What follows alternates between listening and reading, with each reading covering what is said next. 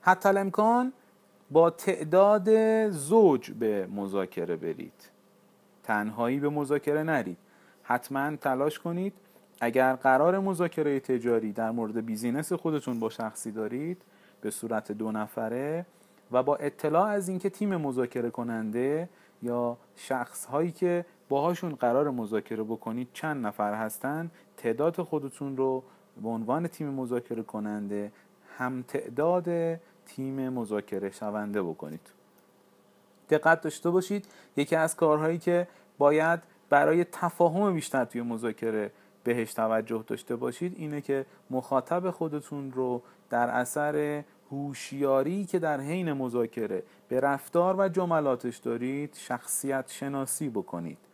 بعضی از مذاکره شونده ها از اعداد و ارقام زیاد استفاده می‌کنن. برای, برای کارشون استناد و دلیل زیاد میارن. این افراد در دسته افراد منطقی قرار می‌گیرن.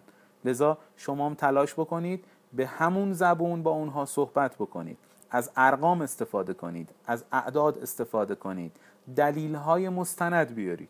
اما ممکنه به افرادی بخورید که کلیگویی می‌کنن احساسی صحبت می‌کنن. به این معنی که زیاد از اعداد و ارقام و مقدارها استفاده نمی‌کنن. این تیپ افراد احساسی هستند. افراد احساسی زیاد مقدار استفاده نمی‌کنن. معمولا جملاتی مثل این که مایلیم با هم همکاری داشته باشیم امیدوارم این همکاری در آینده به نتیجه مطلوب برسه. انشالله خدا کمک می‌کنه تا به نتایجی که می‌خوایم برسیم از این نوع جمله های احساسی استفاده می‌کنن. شما هم همین کار رو بکنید.